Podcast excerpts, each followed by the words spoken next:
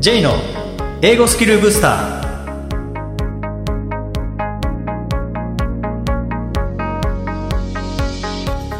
こんにちは J こと早川浩二ですこんにちは、アシスタントのみどりです。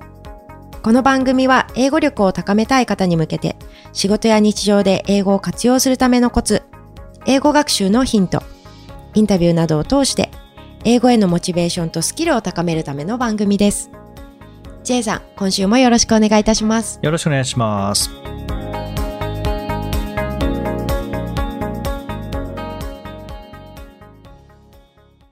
今回はインタビューです、えー今回はですね、えー TOEIC の学習をしている方の多くが使っているんじゃないかなと思うベストセラー TOEIC L&R テストデルタン特急金のフレーズ、まあ、通称金フレの著者テックス加藤さんへのインタビューです。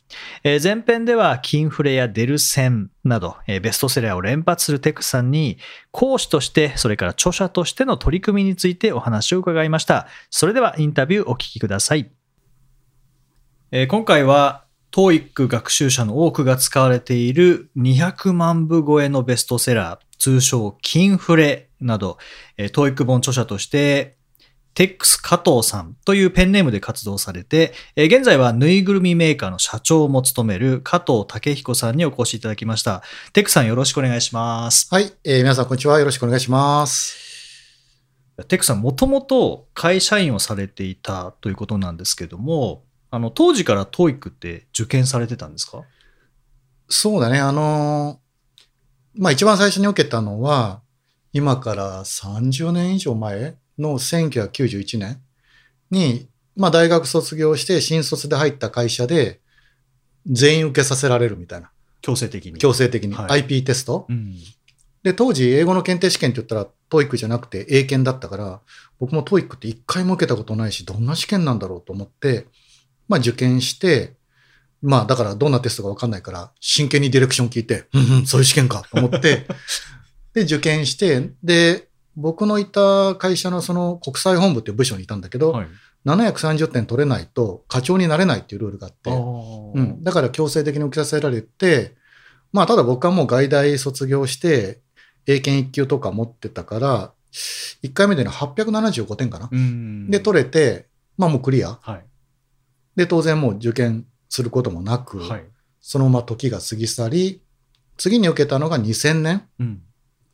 で、2000年になんで受けたかっていうと、まあ僕当時ちょっと体壊しちゃって、なんかお腹が毎日痛いし、体重15キロ減って、え。あれ？なんかおかしいと思って医者に行ったらすぐ入院してくださいとか言われて、えこれは胃腸の難病ですとかって、えー、っつって、え。で、入院、1ヶ月ぐらい入院して、まあ、クローン病という病気だったんだけど、で、1ヶ月入院して、退院するときに当分激しい運動はしないでくださいって言われて、うん。で、僕趣味がテニスだったんだけど、はい土日テニスできねえってなって、どうしよう。まあ、時間もあるし、じゃあ英語勉強すっか。と思って、で、トーイック875だったけど、900点目指して勉強しようと思って、それが2000年。で、当時、まあ、あの、インターネットまだそんな普及してなくて、参考書も何買っていいか分かんないし、うん。今みたいに TOEICの参考書もたくさんなかったから、なんか900点目指す参考書みたいなの買って、はいはい。めっちゃ難しくて、はいこんな難しいのと思って、 TOEIC900点とてつもなく大変だなと思って受けたら、950点で、あれ？なんて、本番の方が簡単じゃんみたいな。あの参考書めっちゃ難しかったのにと思って、まあ、それで満足して受けなくなって、うん。で、次受験したのが、2008年の6月に受けて、うん。そこからもう152回受けて、そうか。10 15年間にわたって、だからその時はまさかそんな自分がね、その後150回受けることになると思ってなかったんだけど、まあ、それなんで受けたかっていうと、その当時僕は国内メーカはい。ーにいて英語全然使ってなくて、なんか最近英語力落ちたなって感じて、うんまあ外国人のお客さん接客した時に英語が以前ほどスムーズに出てこなかった。で、英語力ちょっと落ちてる気がするから、じゃあせっかく950点取った TOEIC で990点満点目指すぞと思って受けた。はい。で、その時に、まあブログにも書いたんだけど、対策として僕問題解くのが好きだったから、うん3ヶ月で1万問解いたのね。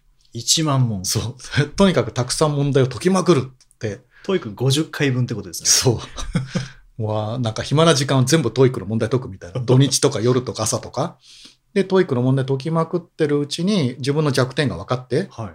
なんか同じパターンの問題毎回間違えるなって気づいて、うんまあ、動名詞と名詞の違いとか分かってなくて、毎回間違えてたからそれをちゃんと文法書読んで、あ、そういうことかって勉強して、で、対策して受けたらもう1回で満点だったのね。うんうん2008年6月満点取れて、で、7月申し込んでたから、それも受験したらまた満点が取れて、うんで、調子に乗って、 TOEIC満連続満点サラリーマンのブログとか立ち上げたら、はい。それが意外と反響があって、 TOEIC楽しくなって、それから毎回受験するようになったって感じかね。なるほど。そそこでこう、TOEIC にはまっていって、まあ、受験し続けてる方っていうのはもしかしたら、あの、他にもいらっしゃるとは思うんですう。けども、ね。サラリーマン時代に、あの、著者デビューされましたよね。うん。それっていうのは、よし、本でも書こうって思ってデビューされたんですか？そのななんかきっかけってあったんですか？うん。そのきっかけはブログ？ブログ。うん。僕が TOEIC の連続満点サラリーマンのブログっていうのを立ち上げたじゃん？はい。そしたら、それを森哲ちゃんがね、YouTuber の。YouTuber のうん。森哲さん、森哲さんだけど、はい。まあ、あの、まあ、知ってるし、年下だから森哲ちゃんって呼んでんだけど、うん。森哲ちゃんがたまたま僕のブログ見て、あ、なんか TOEIC のサラリーマンですごい人がいるって言って、で、神崎正哉さん、うん。僕の共著者で友人なんだけど、神崎さんに連絡して、で、神崎さんが当時、あの、ラジオ番組やってたのね。 TOEIC 終わった後に振り返りラジオ番組、TBR。TBR、僕。も何回か出たことあります。ねはい。あれやってて、はいで、森哲ちゃんが僕を紹介してくれて、神崎さんのラジオに出ることになったの。うーん。だから初めて僕が神崎さんと会ったのは森哲ちゃんの家。あ、そうなんですそうね。。森哲ちゃんの自宅から放送したやつはいに参加して、そこで神崎さんと初めて会って、はいで、神崎さんとまあ意気投合して、うんで、神崎さんが、まあ神崎さんはもうととっくにね、著者デビューしてたんだけど、うんえ今度特急シリーズっていうの朝日新聞出版から出るんで、一緒に書きませんか？って言ってくれて、それがきっかけ。うーんうんで、読解特急との一緒に書いたみたいな。その頃っていうのは、それこそ今特急シリーズって言ったらもうどの本屋に行ってもこう並んでますけれども、当時で言うとまだシリーズの出始めですかね？あの、創刊した時、ああ。2009年の10月創刊したんだけど、はい。うん、文法特急を花田さん、うん。で、単語特急を森哲ちゃん。で、僕と神崎さんとなんで読解特急。その立ち上げに参加させてもらったんだよね。なるほど。うん。だからあのラジオに出演がきっかけっていうか、まあブログを森哲ちゃんが見てくれたのがきっかけ。うーんだからね、森哲ちゃんはよくあの、テックスの発掘したのは僕ですとか。今は森哲ちゃんの方が全然有名だけどさ。うん、そういうふうに言ったりしてたけど。うん、それがきっかけだね。あそうなんですね。で、まあ、その後、講師にも転身されるっていうところで、いや本当にこう、TOEIC きっかけで本も出し、そして会社員も辞め、うん。TOEIC 講師にっていうことなんですけども、これ全く異なる職種だと思うんですけれども、最初ってどうですか？普通にこう、スムーズに転身できたのか、なんかこう、苦労とかってうん。ありましたか？まあ、最初はそらね、ど素人だからね。うん。20年サラリーマンやってて、全く教員免許持ってないし、でましてやね、人前で教えたことないのに、自分とね、まあ J さんも教えたけど、うん親子ほど年齢離れたほとんど女子学生、うん。それ何十人相手に授業するっていうのは、まあ、なんだろう、無謀っていうかね、うん未経験でね、そんなことやったわけだから、大変っていうか、もう試行錯誤自分が果たして受け入れられるかどうかもわからないし、授業がうまくいくかどうかもわかんない。うん。うん、だから苦労っていうか、うん、未知の世界、うんまあやりたかったから挑戦したんだけど、で、一つね、うまくいった、うん、学生相手の授業がうまくいった理由の一つは、まあ J さんのおかげもあんだよ、実は。あ、そうなんですか？うん。僕と J さんは明海大学っていう大学で同僚だったんだよね。はい。で、も、もちろん J さんが先輩だったんだけど、うんうん、J さんがそこで、まあ、活躍されて、で、僕もそこに紹介で入ったんだけど、その時に、あの1回目の授業、うん初めて学生を前に授業するときに、自己紹介で、えー僕の名前は加藤ですと。うん加藤先生でもいいけど、うんニックネームがあってね、それが実家の愛犬の名前でテックスって言うんだよって言った、ら、学生が、可愛いとか言って、うんえ、テックスって可愛いの？みたいな。その時めちゃくちゃ不安だったのよ。はいはい。だって、テックスってニックネームで学生呼んでくれるかもわかんないじゃん。だけど、J さんが J って言われたじゃん。はい。学生に。はい。あ、J が OK だったら TEX も OK じゃろうと。間違いないですよね。そう。だからあれ本当 J さんのおかげもあった。うん J さんが J って名前で呼ばれてたのを見て、あ、TEX ってもしかしたら呼んでくれるかもしれないなと思ってうん思い切って、TEX でもいいですって言ったら、はいまあ、まあ J さんもそうだけど、早川先生ってほとんど学生呼ばないじゃん。呼ばれたことないですね。ないよね。はい僕も加藤先生って呼ぶ学生一人もいなくて、全員がね、TEX って呼び捨て？そう。先生つかないですよね。そうもう J 先生も呼ばれたことない。そう J、J ですよね。僕も TEX とかって学生はみんな、TEX これわかんないんだけどとかさ、そうですよね。うん、TEX これなんでこれ正解なの？とか、TEX ちょっとこれ教えてとかさ、TEX 昨日何食べたの？とか、完全呼び捨てだよね。はい。だから、それは大きかった。ううんん。TEX でニックネームで、うん、学生との距離がぐんと近づいて、それはまあ学生相手の授業うまくいった大きな一つのきっかけ。だったね、それはね。あとはその、まあ J さんもやってたんだけど、明海大学の放課後の補習補修、はい。8時ぐらいまでしたっけね、あれね。そうですね。まあ、ちょっと説明させていただくと、まあ、当時ですね、明海大学のホスピタリティツーリズム学部というところは、1年生は TOEIC500 点取らないと進級できない。2年生は600点取らないと進級できないというところで、まあ、通常授業だけだと足りないということで、まあ、歩行として授業が終わった後ですよね。4時半ぐらいからですかね。ね、8時ぐらいまでやってたんじゃないやってましたね。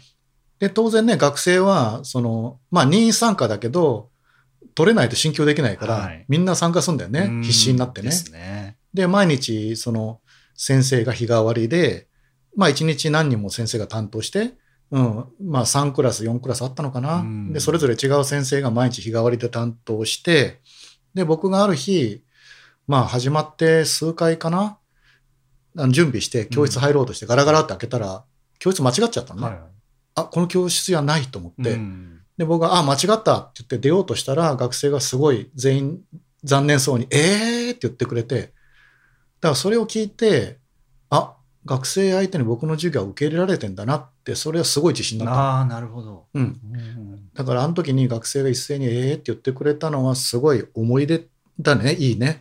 それであやっていけるかもしれないと思った。うん、素人だけど僕の授業が学生に受け入れられてるんだなっていうのは、その時はすごい自信になったかな。うん、それも一つの思い出だね、あれは。うん。その教え方とかは、なんかどこかで学んだりとかってされたんですか？そうそう、それは最初は TTT っていう。あはい。ね、J さん、僕も一緒で、そうです、ね。そうそうそう。はい、広前田さんとうん。J さんとロバート・ヒルキさんが主催してる TOEIC Teacher Training っていううん。TTT っていう、ね、そういううん。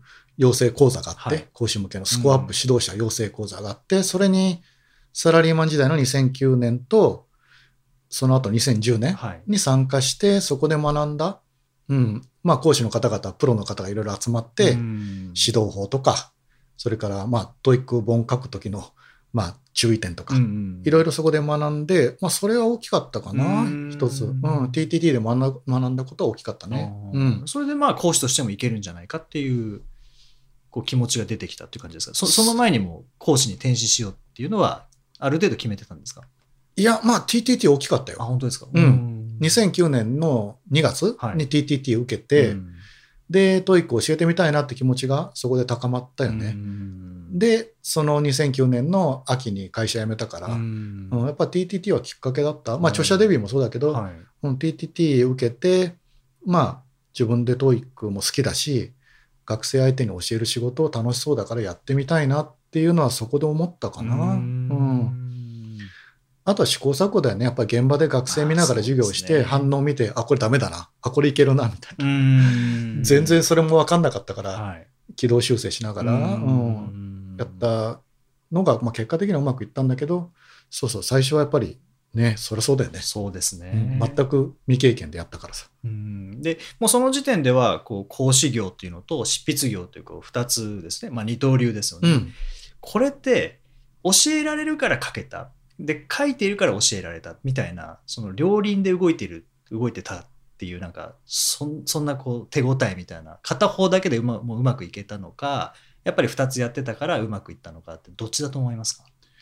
うんとね、二つやってたから、執筆がうまくいった感じ？執筆がうまくいった。そう。う。ん。やっぱりその現場で教えてたら、目の前でね、その本当に200点台から900点台まで教えるわけで、うんその学生たちに授業してた時に、やっぱりその、目の前でね、現場感覚って言うんだけど、それがあったから本が書けた。要は実践的な本って変だけど、うん、それは大きかった。だから、うん、現場での指導経験が執筆に生きたね、間違いなく。うん。うん。だ本書くときに、これ、あの学生だったらこの説明でわかるかなとか、うん。あの子たちこの説明じゃわからないなとか、うん、それは常に考えながら書いてたから、うん、そういう現場感覚があったから本が書けた。なるほど。うん、はい。それはだから両輪だね、ううんん。間違いなく現場の学生の指導経験が本を書くときに生きた、ううんん生きた内容の本を書けたっていうのは学生のおかげだね。なるほど。うん。はい。で、まあ、あの、まあ、現場があったから本がっていうお話でしたけども、まあ、ちょっといよいよメインディッシュとして、金フレの話を伺いたいなと思うんですけども、今、200万部超えてるんですよね。そうだね、220、30万部いったのかな、うん、ダブルミリオン、ですよね。うん。もう僕の中でダブルミリオンって、こう、まあ、最近ちょっと亡くなられましたけど、カンさんのうん。愛は勝つ、あれダブルミリオンだったと思うんですけど、うん。それに匹敵するで、それを超えていくような著作を残されて、えーますけども、この金フレの企画っていうのは、まあ、さっき森哲さんの紹介でっていうところありましたけども、金フレ自体はどんな風に決ま始まったんですか？そうだね。まあ、まさかね、その200万部売れるとは、も、全く思ってなかったんだけど、一番最初のきっかけは、まあ僕はその読解特急を出して、その後に入門特急と本を書いて、はい。で、まあ現場で非常勤講師として、明海大学と神田外語学院、あとエッセンスイングリッシュスクールっていう学校で教えてて、で特に神田外語学院で教壇に立ってた時に、僕非常勤講師だったからはい学校指定の教材を使ってたと。うんで、単語集は当時一番売れてた TOEIC の単語集っていうのを使ってた。だけど、実際自分毎回 TOEIC 受けてて、うん、この単語集にこの単語はそんな頻繁に出るわけじゃないなっていうのも入って、うんまあアカデミックな単語だよね。はい。まあ、 TOEFL で出るような、うんまあ、勉強にはなるんだけど、はい。で、学生毎回 TOEIC 受けてて、先生本当にこれ出んの？って言われて、まあ僕もそんな学校指定の教材ね、文句言えないから、うん、まあ、そんなたくさんは出ないかな、みたいなこと言ってたんだけど、で、それでやっぱり、本当に TOEIC に出る単語だけを集めた本を出したら、学生も、まあ社会人の方も、まあ、効率よくスコアアップできるから、TOEIC に出る単語だけを集めた単語集を書いてみたいなと思ったの。うんで、たまたま TOEIC のその特急シリーズ、まあ、それまで単語集がなかったのね。はい。森手ちゃんの単語特急は単語の問題集だかうら。んで、編集者の朝日新聞出版の斉藤さんという編集者に、うん、特急シリーズで単語集を出したいんだけどって提案したら、まあ多分斉藤さんは読解特急と入門特急で僕がある程度本は書けて、まあ、締め切りもきっちり守ってたから、だからこの著者だったらまあ悪いことしねえだろうと 思って OK してくれて、いまあ意外とあっさり、うんあいいですね、単語集みたいなはいはい。感じで始まったのかあな。ーじゃあもう完全にテックさんの企画そうそうそうそうそうそう。うん。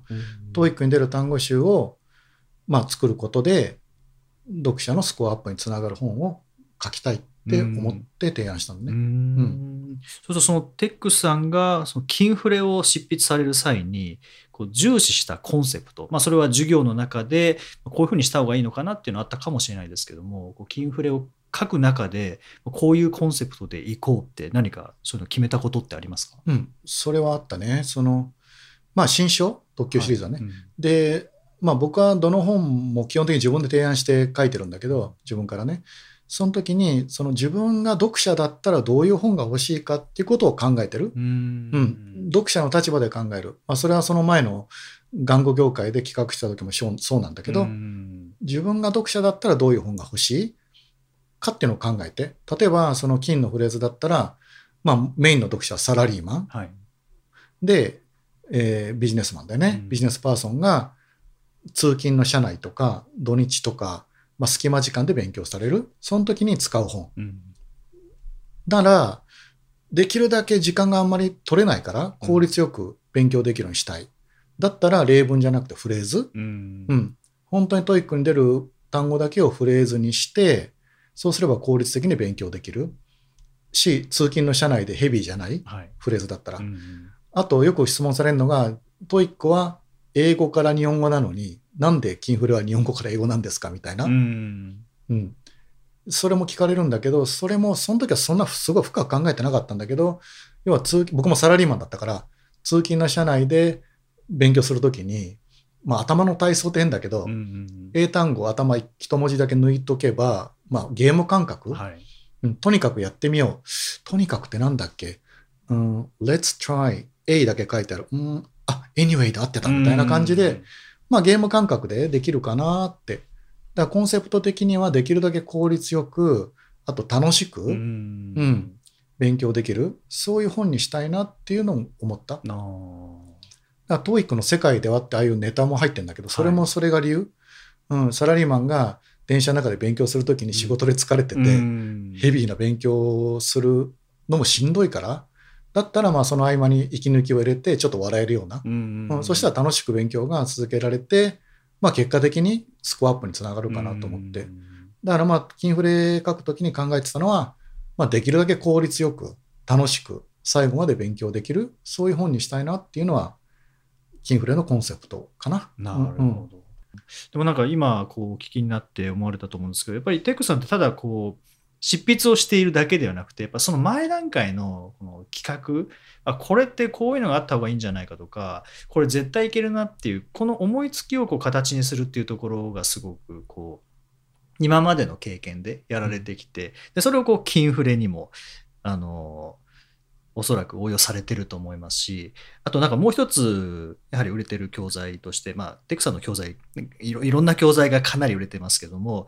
えー、TOEIC L&R テスト文法問題出る専門、まあ、通称出る専ですよね。これもまたコンセプトっていうのはあるわけですよね。うん、そそうだね。これも、うん、あの、まあ、もともとのきっかけは、うん、一番最初ね、うん僕が2009年の11月にそのおもちゃの会社辞めて講師になることを決めて2010年の4月から、まあ、大学と専門学校で教え始めたけど半年ぐらいブランクがあって、うん。その間暇だったからなんかねパート5の問題作るのにハマったんだよね。そう。僕は毎回 TOEIC 受けるたびに、はその日に出た問題を覚えて帰って家でその TEX ファイルっていうエクセルファイルに今日こんな問題が出たってメモしてたんだけど、うんそのパート5だったら今日こんな品種問題が出ましたっていうメモ。だけどそれはメモは断片的なものだから、うんそれをちゃんとした問題に作り変えたら面白かったの。これ面白いなと思って。はい。で、その半年間の間ずっとパート5の問題朝から晩まで作って、ええ。そう、朝から晩まで変だけど、まあ、す飽きなかったね。楽しかったの。パート5の問題作るの面白いと思って、はい。ひたすら問題作りまくって、まあ当時もう本当にボロいアパートだったから、暖房が壊れてて、部屋の中でね、テニスのベンチコート着ながら PC の前に向かってずっと問題ひたすら作って、何問ぐらい書いたかって覚えてます？そう、その多分具体的に数えてないけど、7、800問かな。あうんパート5の問題7、800問作ってたのがあったのね。うんうんで、実際に教壇立った時に、で、毎回受験して、 TOEIC の文法問題って出題パターンが決まってる？うん。ということは、そのパターンプラクティス、たくさん問題解けば、スコアアップに効率的につながるんじゃないかなと思って、なので、ちょうどあの7、800問作りためた問題に、新しい問題付け足して、うん。もちろんネイティブの校正してもらって、出せば、うん、1000本ノック。はい。しかも、 TOEIC の問題の出題パターンに慣れて、うん。読者がスコアアップできる、うん。そういう本が書けるんじゃないかなと思って出版社に提案したんだよね。はい。で、始まったのがデル専門。これ出版されたのっていつでしたっけ？2015年かな？ううん。ん、15年だね。うん。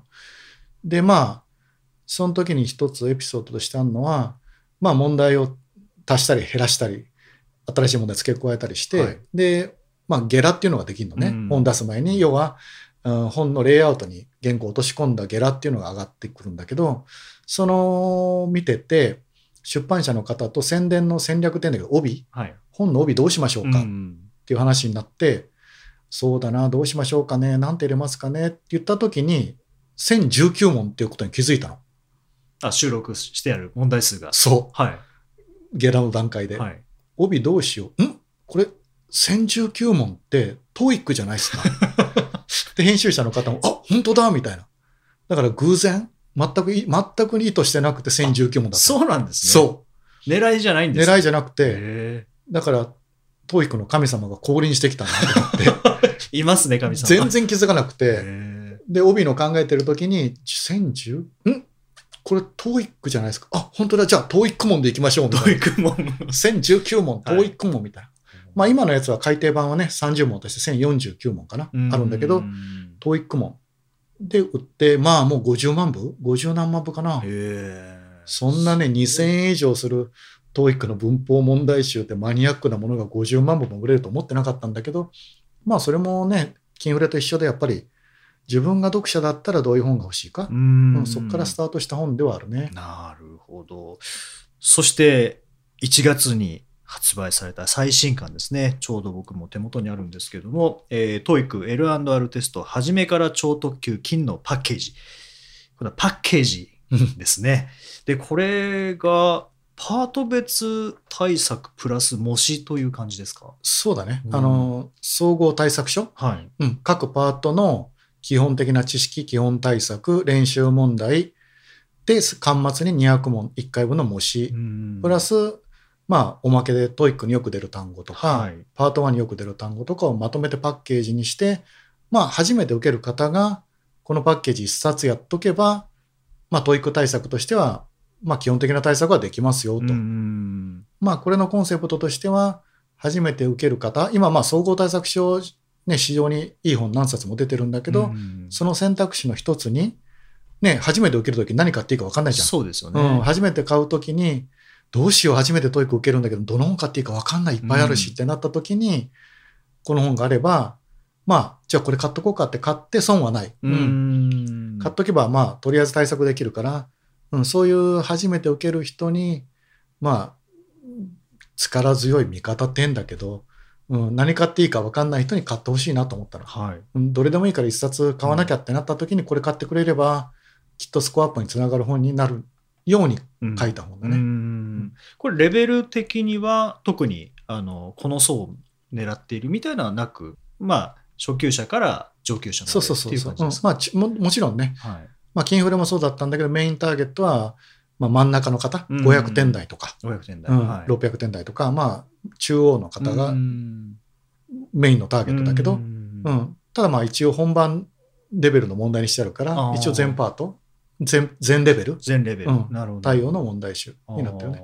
じゃあまずこれから TOEIC 勉強しようかなという方はこの金のパッケージから入っていただいてでちょっとなんか難しいなって思って単語全然わかんないなと思ったら TEXさん的にはまずは銀のフレーズですか？うん。銀フレとか、まあ、金フレが難しい方、はい。うん。まあ、銀のフレーズももう30万部以上売れたんだけど、うん。まあ、あれは、金フレは要は、TOEIC500点レベルはいが、から以上の方をターゲットにしてるから、うん TOEIC200点台とか300点台だと難しい。だかはいらそういう方のために銀のフレーズを書いた。うんまあ、あと、でる1000が難しい方は、初めの400問という本を書いた。うん、だから、うん、まあ、この金のパッケージやって難しい方は、まあ、補強だね。そういう補助教材で補強しながら勉強する。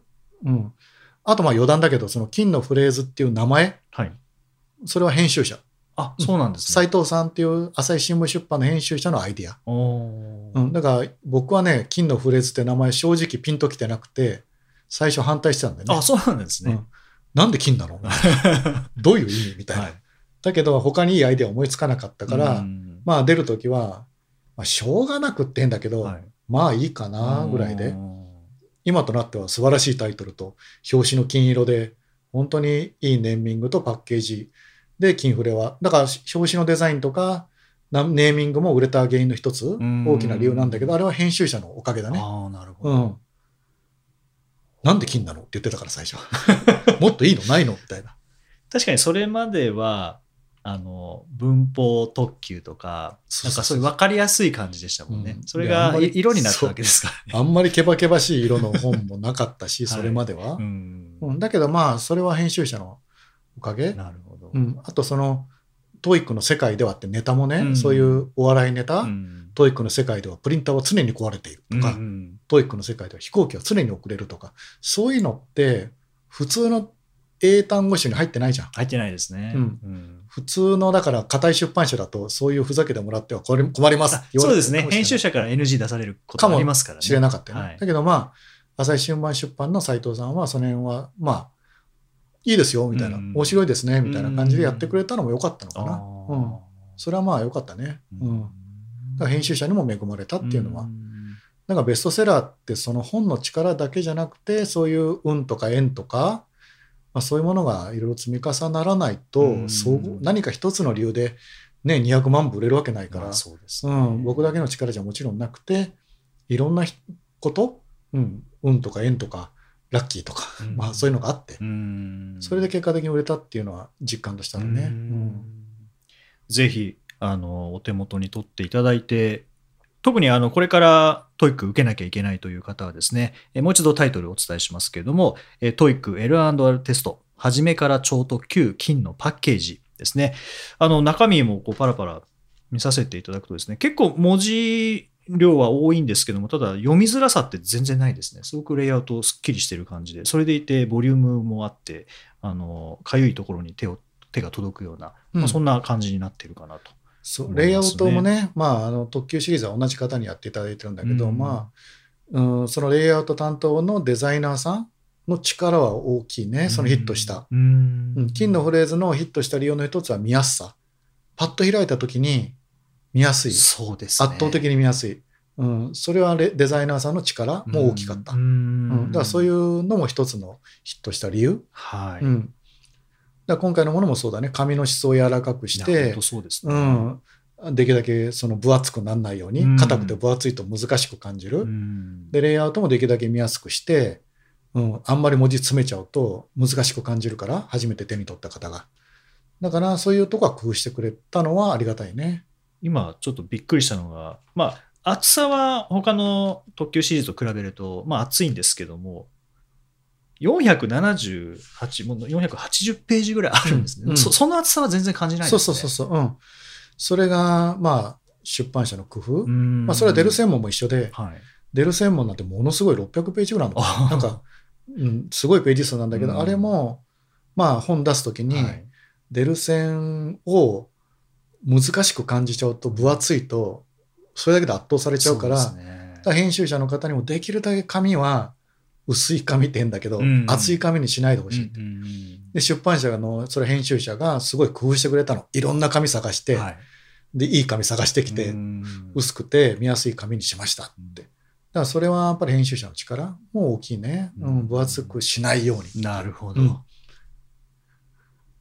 うんはい。ということで、まあ、まだまだお話伺っていたいところですけども、前編はここまでと、えーさせていただいてですね、えー後編では、えー今度はですね、えービジネスパーソンとしてのテックス加藤さんの側面にフォーカスしたいと思います。えーテックさん、まずは前編どうもありがとうございました。はいありがとうございました第203回をお送りしました。J さん、はい最近何か見に行かれたりはしましたか？えーと、最近1月に、さんまさんの舞台をあ見に来ましたね。僕はさんまさんの舞台結構見に行ってて、あ、はい。今回で4回目ぐらいあすごいですね4回目か5回目ぐらいはい。です大ね。変興味深いですが、どうでしたか？えっ、と今回のはさんまさんが聖徳太子うん役っていうのはい面で、白いまあ当然さんまさん出るなのであの、はいコメディはい。なんです、うんあと温水さんとか、ああ、いいですね。ははいい。あと誰だっけな、えーあとちょっと僕あのは役者さんのお名前ちょっとあんまりよくわかんないので 出てこないですけどもここも暗記で。そうそうですねはいはい。なので、あのでもやっぱりこう、まあ、決まってる部分とあとアドリブの部分とっていうのがあって、なるほど。あとやっぱさんまさんのパワーですよね。あまあ、テレビとか見てても、まあ、僕テレはいビ見ないので最近さんまさん見てないんですけど、はいでもそれでもさんまさんも70とかですよね。そうですねうん。変わらないですよね。全然変わらないですよね。はいあのエネルギーはなんかどこから生まれてくるんでしょうかね。そ何千人をこう元気にするってそういうですねのが、まあ、テレビでもそうかもしれないですけども、うんやっぱ舞台だと余計にわかるいいですんね。ですよね。なんか実際に存在するんだっていうのを確かめられる場所でもあってすごい貴重ですね。あさんまさんが、はい、なんか私の中ではちょっともうイメージのこう 世界の人のような実在する存在に思えないところもありました。あ そうですね。そうです。作り物かもしれないですよね。なんかはい。そんなような気がしてしまっうん。でもなんかこう、まあなんか元気をもらえたっていう感じですね。うん。その内容、な内容もちろん楽しかったんですけども、で、まあ聖徳太子僕興味があって、えー最近まあ本も読みましたし、はい。うん、だからまあ史実には基づきながら、は笑いをっていうなるほど。うん感じだったのでね。はい、やっぱりああいう舞台っていいなって思うんですよ。た。僕いいね。やっぱ。テレビ見なくなってから、うん。そういうのって舞台に行くしかなくなってるんですよ。僕なんか生き方としては、はい。そその場面そのテレビ見ないっていう部分で言うと、なんかこう江戸時代みたいな感じの生き方そこの部分だけです。ななるほど。舞台行くだけしか、はいうんうんうん。例えば落語も、うん。そう。そっちあの見に行くし、うん。なんか漫才とかも舞台だし、そういう。演劇とかもっていう、うん。うんうん。もちろんあの YouTube で見ることもありますけど、やっぱり全然違うんですよ。ああそうですよね、はい。ライブというのは。ライブは違いますね、うん。だからあのもしあんまりそういうのをライブで見たことないという方にははい。ですね、あの本当おすすめですね。ね。全然違うっていうのは、うん、あスポーツなんかもそうですけどね。そうですね。テレビで見るのとはい。その場で歓声をスタジアムで見るのははい全然違うので、そうですね。はい、だから、うん、まあ良かったですね。ああいいですね。はい今年もぜひリスナーの皆様も何か直接的に見に行かれる体験を持てるといいですね。そうです。ね。あの、はい本当いろんな発見も学びもあるとうん、思いますので、はいはい、ぜひ行ってみてください。はい、ありがとうございます。さて、この番組ではリクエストやご感想をお待ちしています。メッセージは SNS やメールなどでお気軽にお送りください。また、毎日配信の単語メール、ボキャブラリーブースターもぜひお読みください。